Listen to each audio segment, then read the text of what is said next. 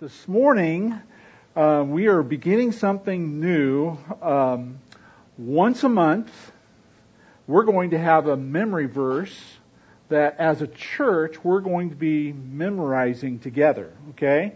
So, uh, as I speak, I hope you have your memory verse. If you don't have your memory verse, it's on the table right here in the din- in the chapel with the, the elements. We're going to be observing the Lord's Supper. If you don't have your Lord's Supper kit this morning, I would ask that you just dismiss yourself from where you're seating right now and go back and pick up uh, uh, a Lord's Supper element as well as a memory verse card because uh, we're going to be memorizing this verse in the month of November. And uh, the verse that we memorize as a church uh, I am going to be preaching on that verse. I'll be preaching on the context of that verse. And so this morning it's on Thanksgiving, given the fact that uh, this is the month of Thanksgiving. And speaking of Thanksgiving, um, Janelle Gregory has put together a display in the dining hall, and uh, there's post-it notes on a table. And if you have something that you are thankful for, I want to encourage you to take one of those post it notes. You can use multiple post it notes and just post um, what you are thankful for. You don't have to put your name on it, but let's just fill that display up of, uh, of all that we are grateful God is doing in our lives. Amen? And I know He's doing amazing things in your life. God is faithful. And uh, we're going to be looking at this verse of uh, giving thanks this morning. So wanted you to take uh, advantage of that. And uh, so hopefully now we all have our Lord's Supper kit. We're ready for our service.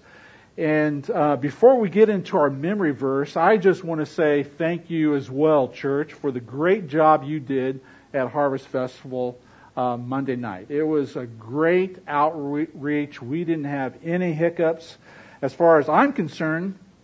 And uh, we had lots of smiling faces, and uh, what a blessing you were, what we were to our community.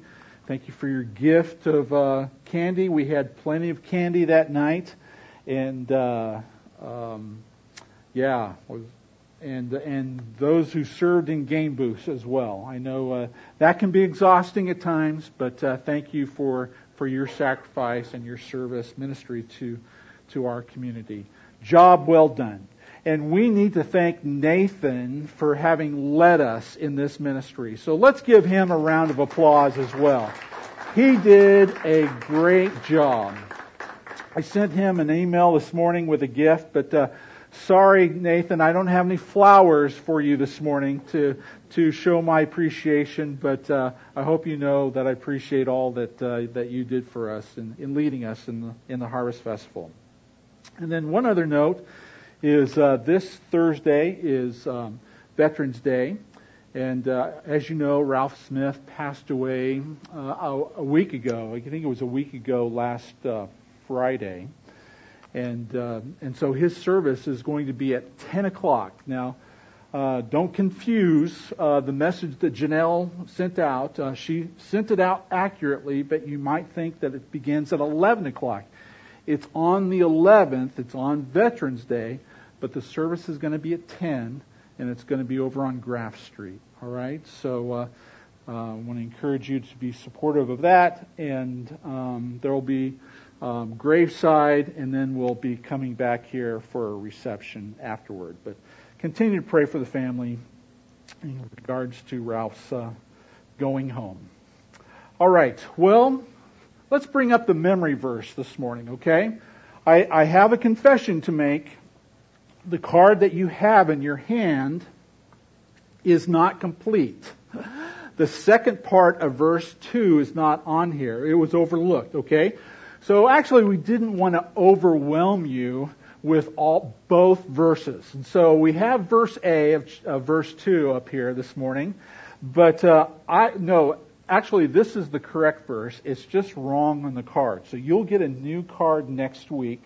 But this is from the English Standard Version. And I would like for us to uh, repeat this together. And uh, we're going to be memorizing the, this verse all month long. And so as we put the verse on the screen, screen, screen in weeks ahead, we'll be leaving out key words, okay? So that hopefully uh, you are memorizing this verse, and by the end of the month, you've got this verse down, okay? So I want you to be memorizing it. If you have children, I want you to be memorizing this verse with your children. And uh, by this time next year, we will have uh, 12 different passages, passages of Scripture memorized. Now, as we're memorizing these verses and the verses that we're going to choose, uh, in the months ahead, they're going to reflect the mission of our church and what God has called us to accomplish. But this morning, we're going to be th- focusing on thankfulness. And so let's read this verse together. If you're at home watching by Facebook, uh, you quote it out loud as well. But this is the verse Psalm 107, verses 1 and 2. Oh, give thanks to the Lord, for he is good, for his steadfast love endures forever.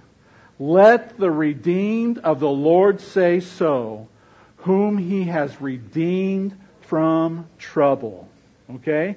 So be memorizing that verse, and we're going to be looking at this verse and the context of this verse this morning in Psalm 107.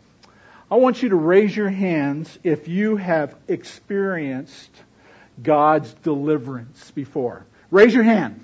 Raise them high that I can see them, okay? Hopefully we are all raising our hands. For God has delivered all of us, okay? So we all need to be um, memorizing and quoting this verse because we have much to be grateful for. And that's what Psalm 107 is all about. Psalm 107 is a testimony of God's goodness and mercy to Israel. But not has, God has not only been good to them, but church, He has been good to us. And as we look at uh, this uh, psalm this morning, um, verses 4 through 32 speak of his continued deliverance. And uh, we're going to be looking at four different uh, pictures that the psalmist has painted for us this morning of how God has delivered his people and how God continues to deliver his people. So this is verses 4 through 32. And then verses 33 through 42, uh, we see God's response to man's obedience as well as his disobedience uh, in this journey that we are on with the Lord. And then in verse 43, we see wisdom. Wisdom in observing and understanding the loving kindness of the Lord. So as you're memorizing verses 1 and 2 this month, may you understand the context of verse of uh, Psalm 107. He is our deliverer. And the redeemed of the Lord must say so. And so, as we look at this verse this morning, I want us to uh, see first the steadfast love of God. Oh, give thanks to the Lord, for he is good, for his steadfast love endures forever. When we look at that word steadfast, it is the Hebrew word hesed. And it is not a sentimental love in, re, in reference to God. It is um, his the core essence of who God is. He is steadfast love. And his, his love, his steadfast love, is as core as his, his holiness and his forgiveness and his righteousness and all the other attributes that we know about God. One's not more important than the other. They are all important, but in this passage of scripture, the psalmist is focusing on God's steadfast love. It is abounding. Millions have received his steadfast love. And it is, church, never exhausted. Okay, there's a, there's a member of our church this morning that needs to hear these words. God's steadfast love for them never runs dry. It is always available. It is unfailing. It will never leave you. It will never forsake you. Do you know God to be that in your life? His steadfast love is, is ever enduring. It endures forever. Now, the steadfast, this steadfast love, it's not based upon your significance. It is based totally upon His grace, on His character. God said this to the children of Israel in Deuteronomy chapter 7, verses 7 and 8. God said, The Lord did not set you his affection on you and choose you because you are more numerous than other peoples. For you were the fewest of all peoples, but it was because the Lord loved you. You are a Christian this morning, friend, because God chose you. God selected you. God loved you. It's not, it's not based upon any of our significance. In fact, in the New Testament, Paul tells us in 1 Corinthians chapter 1, verse 27, he says this. But God chose chose what is foolish in the world to shame the wise. God chose what is weak in the world to shame the strong. God chose what is low, low and despised in the world, even things that are not, to bring to nothing things that are, so that no human being might boast in the presence of God. God's steadfast love for you is because God loved you first. Period. Not only is it not based on your significance, but it's not based upon your merit. God's steadfast love was for you while you were still his enemy. Romans chapter 5 verse 8 says, "But God shows his love shows his love for us in that while we were yet sinners, Christ died for us." Paul goes on to say in Ephesians chapter 2 verse 8, "For by grace are you saved through faith, and not of yourselves, not of your own works." It is completely the grace of God. This is God's steadfast love for you.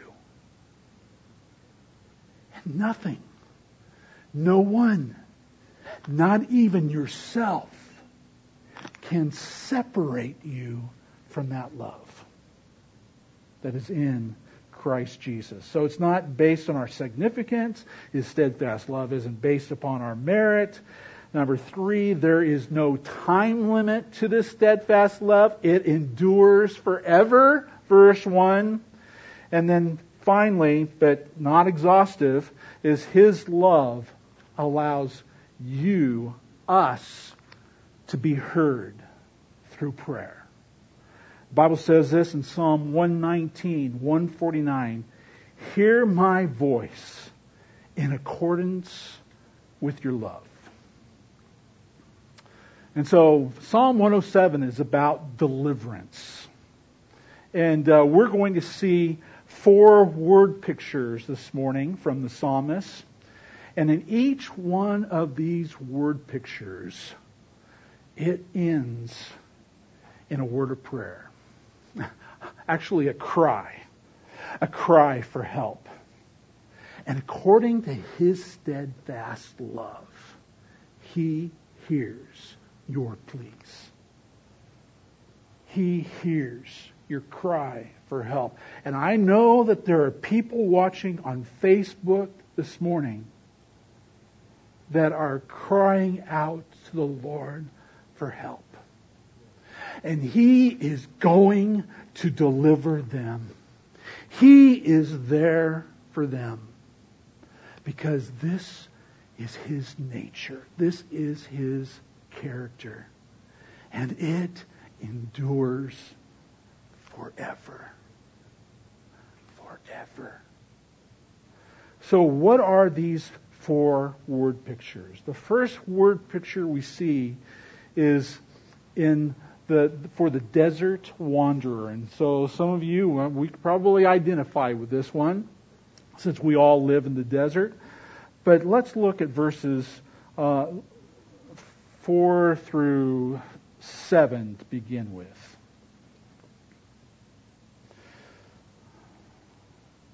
Some wandered in desert wastes, finding no way to a city to dwell in, hungry and thirsty.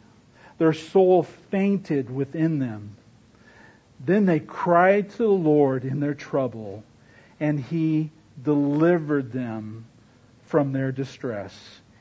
He led them by a straight way till they reached a city to dwell in. This is a this is most likely a post-exile um, psalm. This was uh, written after the children of Israel had been in Babylon in captivity for 70 years. They've come back to Jerusalem. And these desert wanderers are probably being described as those when Jerusalem fell, um, some didn't go to Babylon. And they were for, they were removed from Jer- Jerusalem and they wandered in uh, the desert. And it's described as a desert waste. I think we can identify with that, can't we?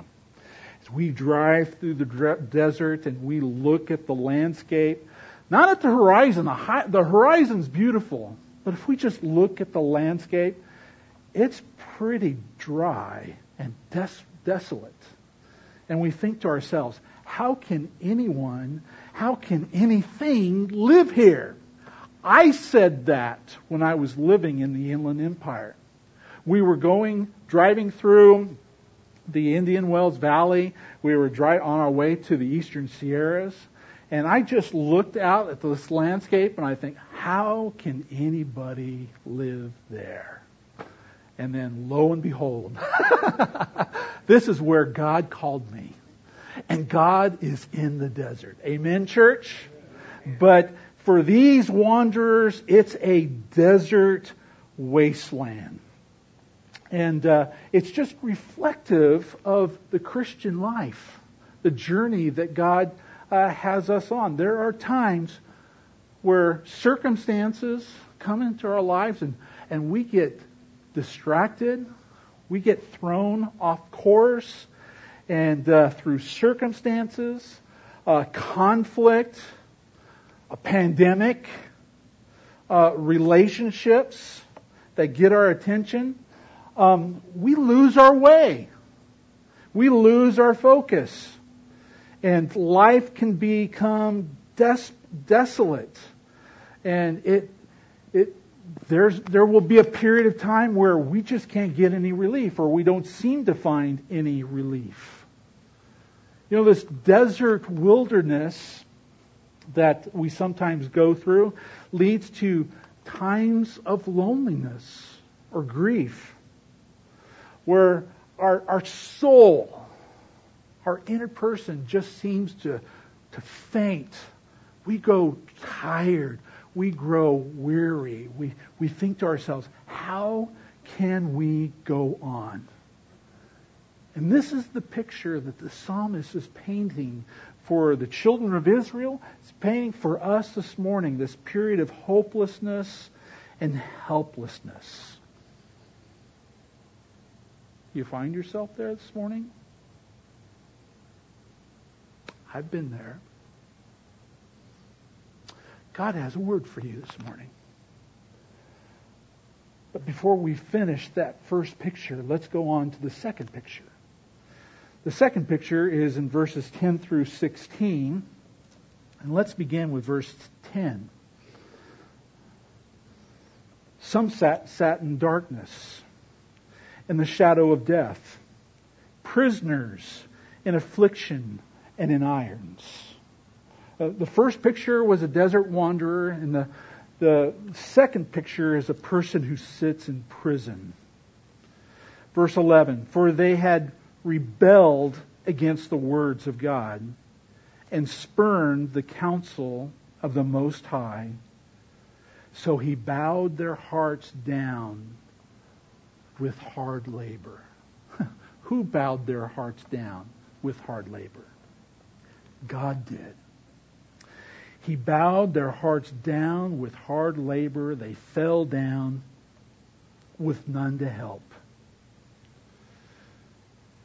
Then they cried to the Lord in their trouble, and He delivered them from their distress, and He brought them out of darkness and the shadow of death, and burst their bonds apart.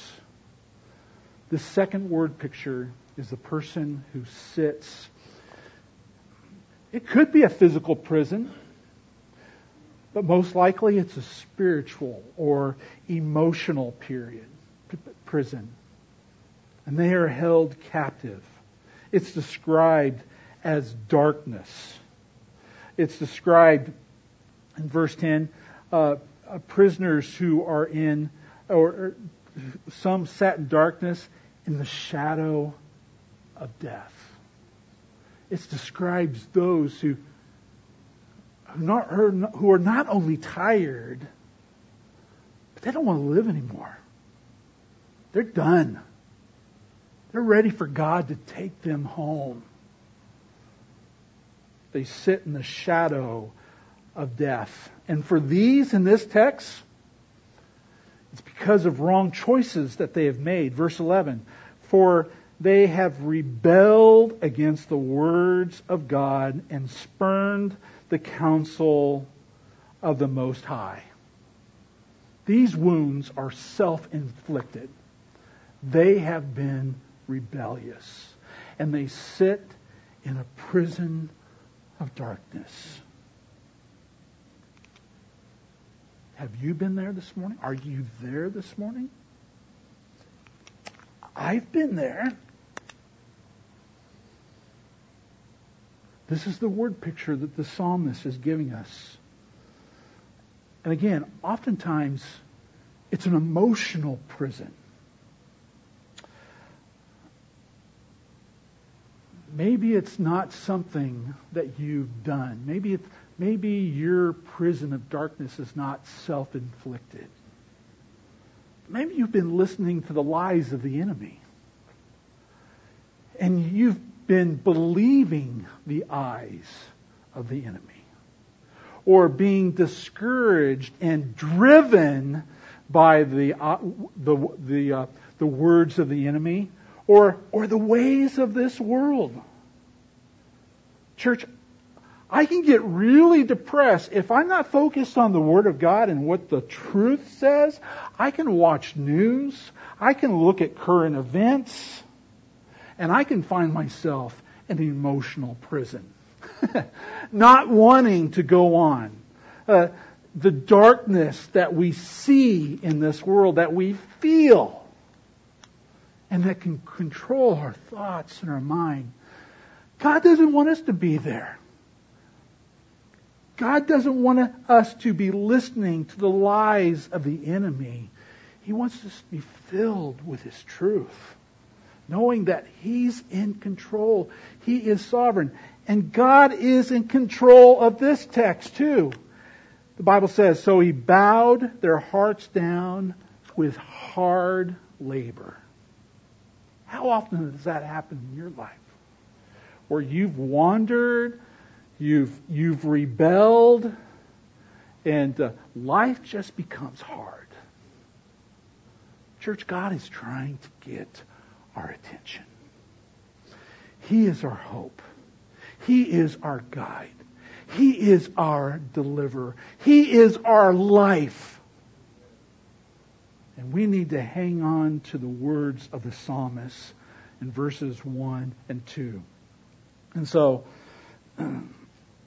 but for this, for this person, they've been going through the school of hard knocks because of their rebellion. And they have found themselves in hard labor. But what happens? They cry out for help. Verse 13, and they cried to the Lord in their trouble, and he delivered them from their distress. And he brought them out of the darkness and the shadow of death and burst their barn, bonds apart. Now, I don't want to get ahead of myself, but again, this is the picture that the psalmist is painting. So there's the desert wanderer, there's the person who's sitting in prison in darkness, and then uh, verses 17 through 22, we see the ward of illness. Let's begin with verse 17. Some were fools through their sinful ways, and because of their iniquity, iniquities, suffered affliction. They loathed any kind of food, and they drew near to the gates of death. Then they cried to the Lord in their trouble, and He delivered them from their distress. He sent out His word and healed them, and He delivered them from their destruction. This is the person, this is the picture of a person who has fallen ill. Um, and uh, not every illness is caused by sin. Okay, some are self-inflicted, uh, but and but for these, they have just found themselves in illness and and affliction. They have poisoned themselves.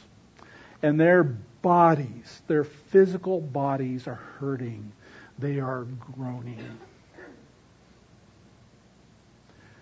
you find yourself this morning uh, in that circumstance where, where illness has gotten the best of you? I, I remember when I was going through all my back trouble and I was just, I had constant chronic pain. There were days where I would be in the office and I would be trying to talk to people and, and I couldn't stand. It was painful to stand and so I had to conduct my conversation with people with lying on the floor. That's when the pain would, I would find relief. But here we see in this passage of scripture that uh,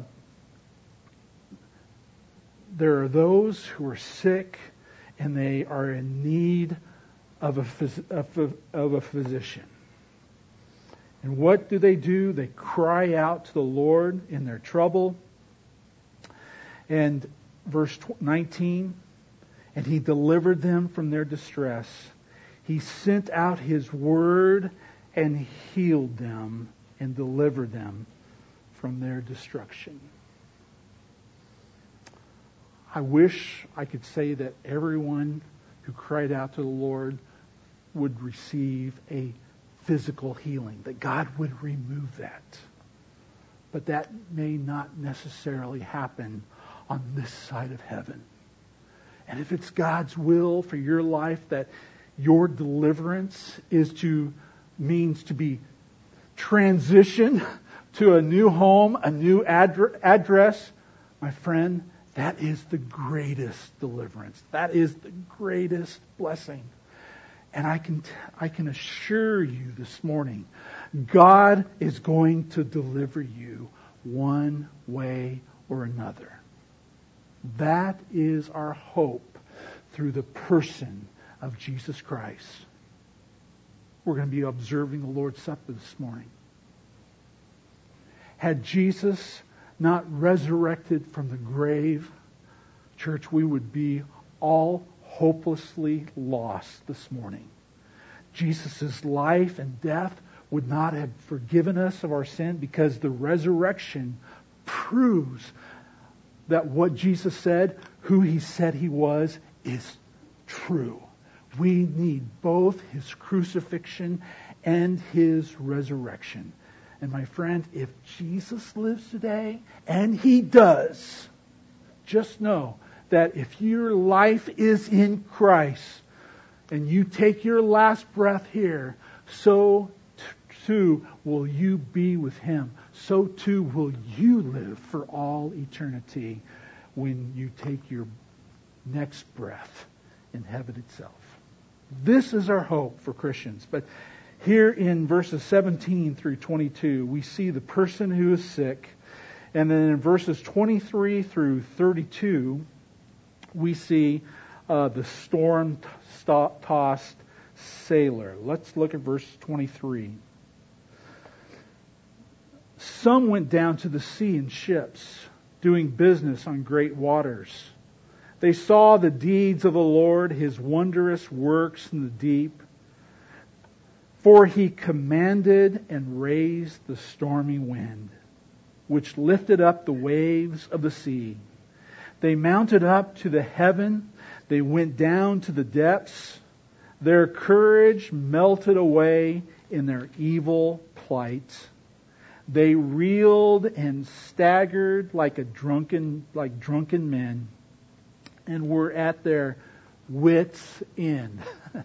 you find yourself at your wits' end this morning, guess what? Psalm 107 is for you. Then they cried to the Lord in their trouble, and he delivered them from their distress. He made the storm be still, and the waves of the sea were hushed. And then they were glad that the waters were quiet, and he brought them to their desired haven. You find your life like that uh, storm stricken sailor this morning, just tossed to and fro. I remember a men's ministry event years ago where we went on a deep sea fishing trip. It wasn't a very successful trip. Few caught fish. In fact, there were a lot of people who boarded that boat with me on that trip that I didn't see until the end of the fishing trip. because the waters were so stormy. They were down in the bottom of the boat, sicker than a dog. And uh, if you didn't struggle with seasickness and you were up uh, on the top of the boat, those waves were humongous. I don't know why we went out on that trip that day. The, the owner of that boat should have canceled that trip. But we were out on those waters, and there were, John Gilliland remembers this. John was one of the few men I saw the whole trip. But um, uh, there was there were waves that were 15 feet higher than the back of the boat, and then we would go over the wave, and then we would be on top of. We were on a roller coaster the entire time. Is your spiritual life like that this morning? Where you're just your life seems to be just tossed to and fro.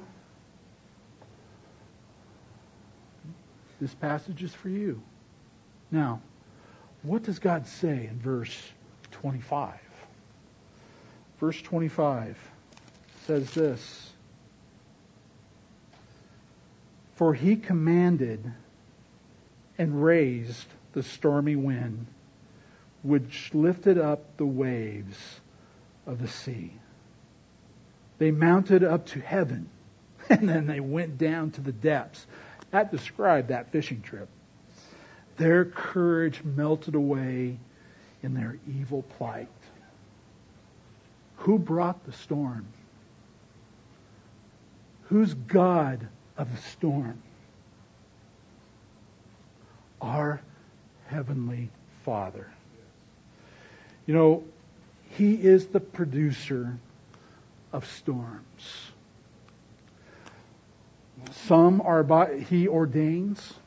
Some are self-inflicted. But you know what? God is sovereign over each and every one of them. Now, I know that we would much prefer thinking of a God who calms the storm. And from this text, he calms the storm. He brings peace. But he also causes the storms as well. My friend, God is sovereign, and we must take God at His word. In knowing this truth, in believing this truth, will help you, will help you get through the storm. You won't get angry at Him. You won't flee from Him.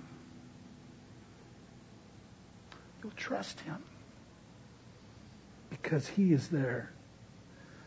These people in this particular painting were at their wits' end.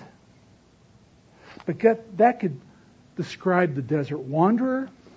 That can describe the person sitting in prison in darkness, in the shadow of death. That can per- describe the person who is struggling with health matters right now, as it does the person who finds himself in the storm.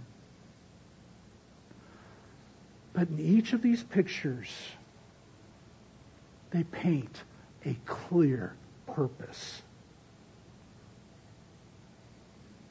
It leads us to the end of ourselves. We need to come to our wits' ends so that we realize that it's not our natural ability that's going to deliver us. There's only one who can deliver, and that is God Himself. What are storms meant to produce? What are each of these word pictures meant to produce? Prayer. Crying out to God for help. help. There's only one way out and it is up through God Himself. We need something beyond ourselves who will deliver us. And that is God, who is sovereign church over all of it, who is using each of these scenarios to make you more like His Son and to glorify Him we need to pray. And what do we need to pray? It doesn't have to be an exhaustive prayer. It doesn't have to be a theological, wordy prayer. You can just say, Help! Because that's what the psalmist is describing here. In verse 6, let's look at verse 6. Verse 6 says, Then they cried to the Lord in their trouble, and he delivered them from their distress. Look at verse 13. Then they cried to the Lord in their trouble, and he delivered them from their distress. Verse 19. Then they cried to the Lord in their trouble, and he delivered them from their distress. Verse 28. Then they cried to the Lord in their trouble, and he delivered them from their distress. You notice a pattern? this is a song. This is a hymn. Okay? There's been four different stanzas, and this is the chorus. They cried to the Lord in their trouble, and he delivered them from their distress. Does anybody have a word of testimony this morning? We all have a story of how God has delivered us when he, we have cried out for help. My friend, never forget that. Forget that.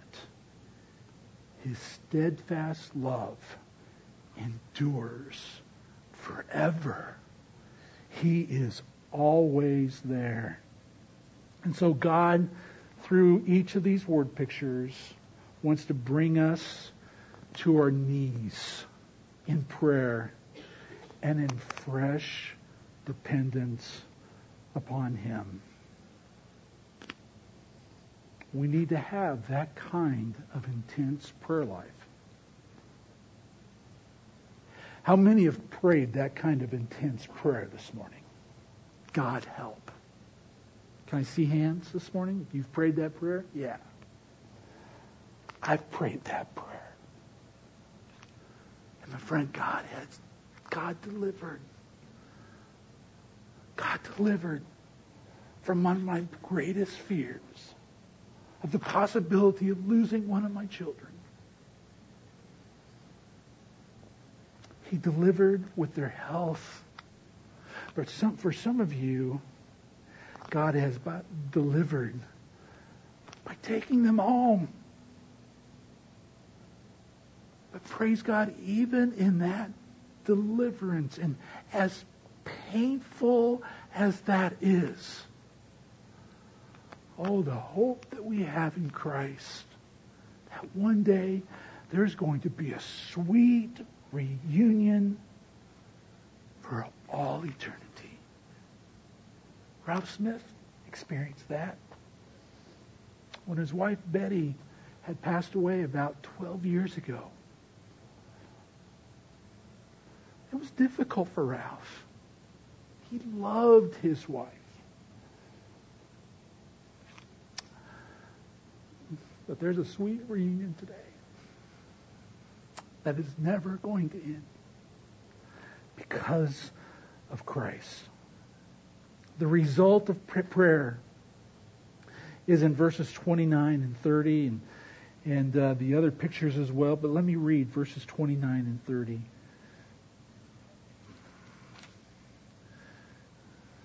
Twenty-nine says, He made the storm be still, and the waves of the sea were hushed. And then they were glad that the waters were quiet, and He brought them to their desired haven. Verse 31 Let them thank the Lord for his steadfast love and for his wondrous works to the children of man. He calmed the storm. The bringer of the storm is the calmer of the storm. And so we see peace and gladness in deliverance. And we also see praise. Okay, so let's go back and let's look at verses 8. Begin with verse 8. This is what the psalmist says. Let them thank the Lord for his steadfast love, for his wondrous works to the children of man. Church, this is our responsibility. Let them thank the Lord for his steadfast love. Look at verse 15. Verse 15 says, Let them thank the Lord for his steadfast love, for his wondrous works to the children of man. Do you see a pattern here again? Verse 22.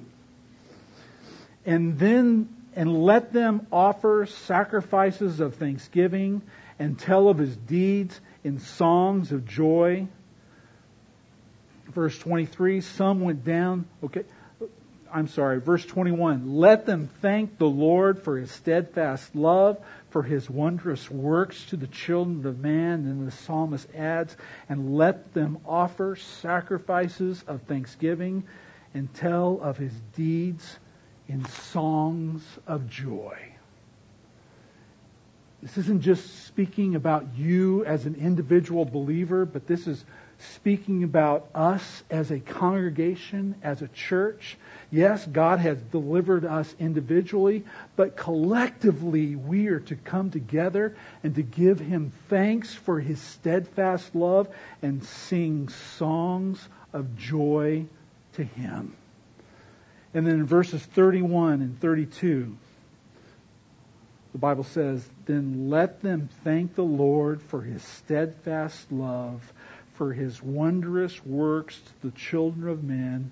Let them extol him in the congregation of the people and praise him in the, the assembly of the elders.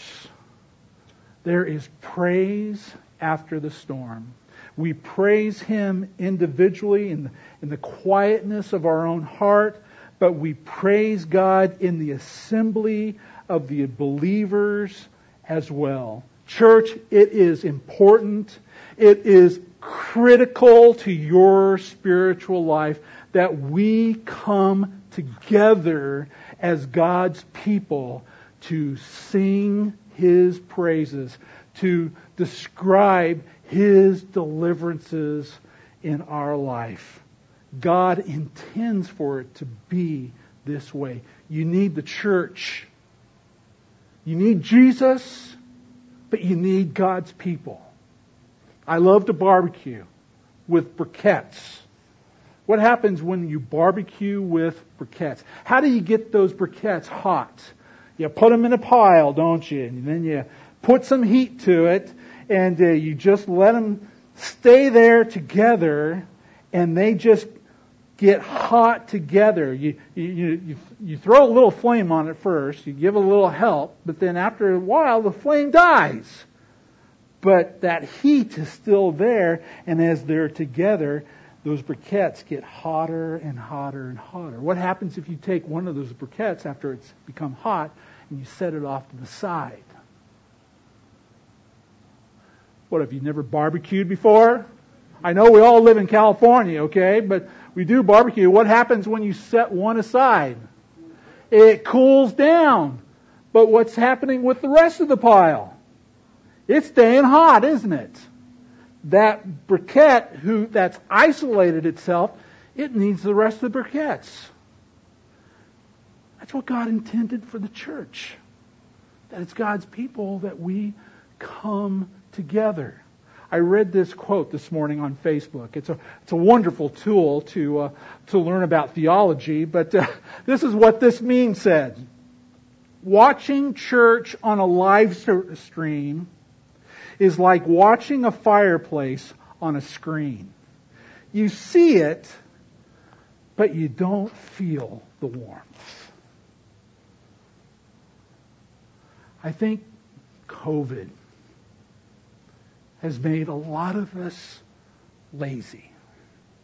You know, it's if we don't get ready this morning, you know, it's real easy just to turn on the TV, go online, and we can we can sit there on the couch in our pajamas, drinking our hot coffee and enjoying the worship service. My friend, that's not what God intends for. If you're in town, if you're in town you ought to be here. Because this encourages your spiritual life. Now, I know that there are some. Bless God, we are praying for you. It is impossible for you to come to the church. I, I know the Turners and, and Sybil, you're together at uh, Alan and Linda's house right now, and you're enjoying this ser- service uh, online. You're grateful for this service online. I am thankful that we can provide this for those who are ill.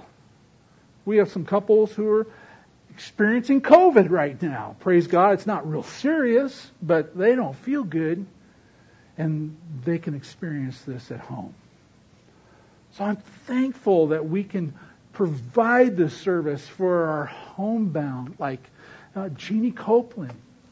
Physically, she can't be here this morning but she watches us faithfully online.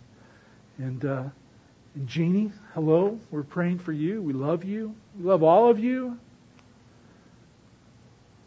But if nothing is ailing you, church, you need to be in God's house. This is what God intended for our spiritual life. The Bible says in verse 31, let them thank the Lord for his steadfast love, for his wondrous works to the children of men. Verse 32, let them extol him in the congregation of the people and praise him in the assembly of the elders. That's our responsibility. I'm grateful for Levi who led us this morning as, as we worshiped our Lord and Savior, Jesus Christ, our deliverer. this is God's will for our life. Go to church. And then we've read in verses uh, 32 and 33 and beyond what God does towards those who are obedient as well as those who are disobedient.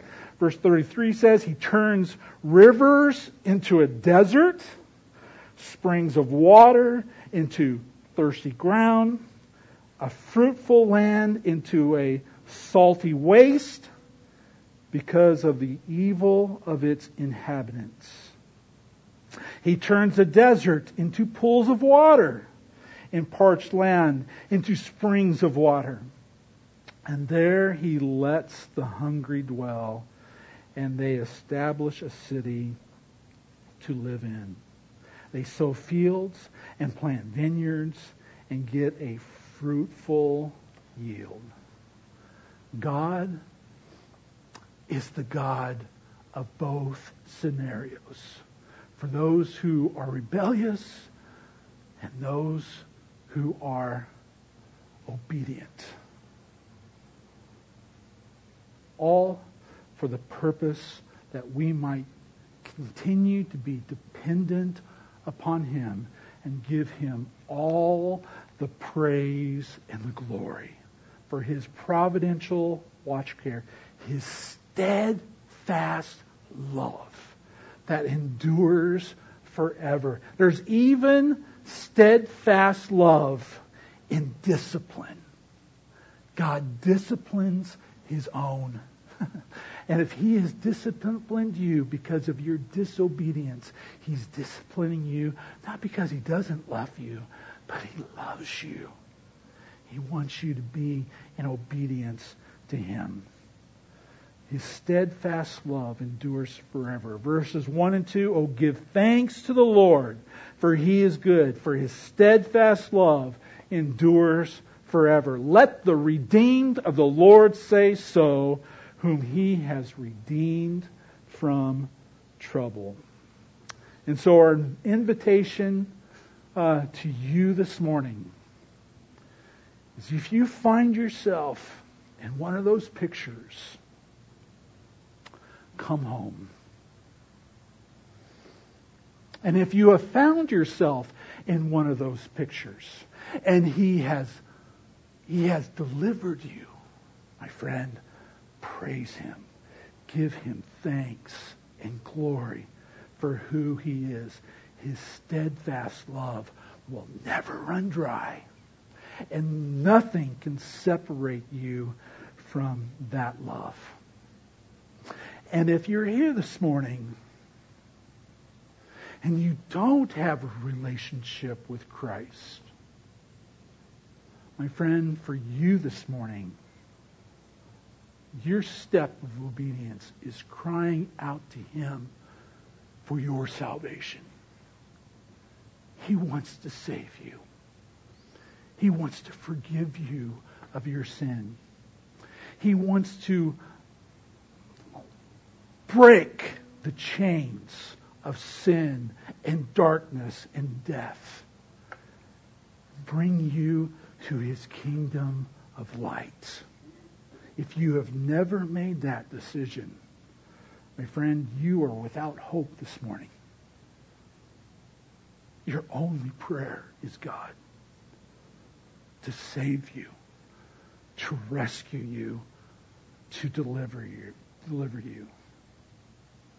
May this be your time of salvation. Don't leave here without him. So we're going to prepare ourselves for the Lord's Supper.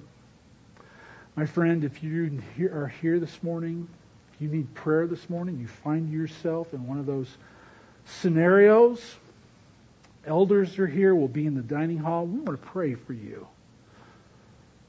God's here to help. And if you're here this morning without Christ, don't leave here without him. We'd love to share with you the good news of what Christ has done for you. But as we sing, I surrender all, let's prepare ourselves in remembering what God has done for us through the cross and through the empty tomb. Would you stand with me, please, as I pray? Father, thank you for this time of invitation. Lord, I know the hour's late. I believe you've you are speaking to hearts. Lord, there, there are people, both here and watching online, who are struggling. And God, you know they are struggling. And your desire for their life is to cry out to you. God, may they cry out to you the words help. And in your steadfast love that endures forever, God, you hear that prayer. And we thank you for that. Bless this time of invitation.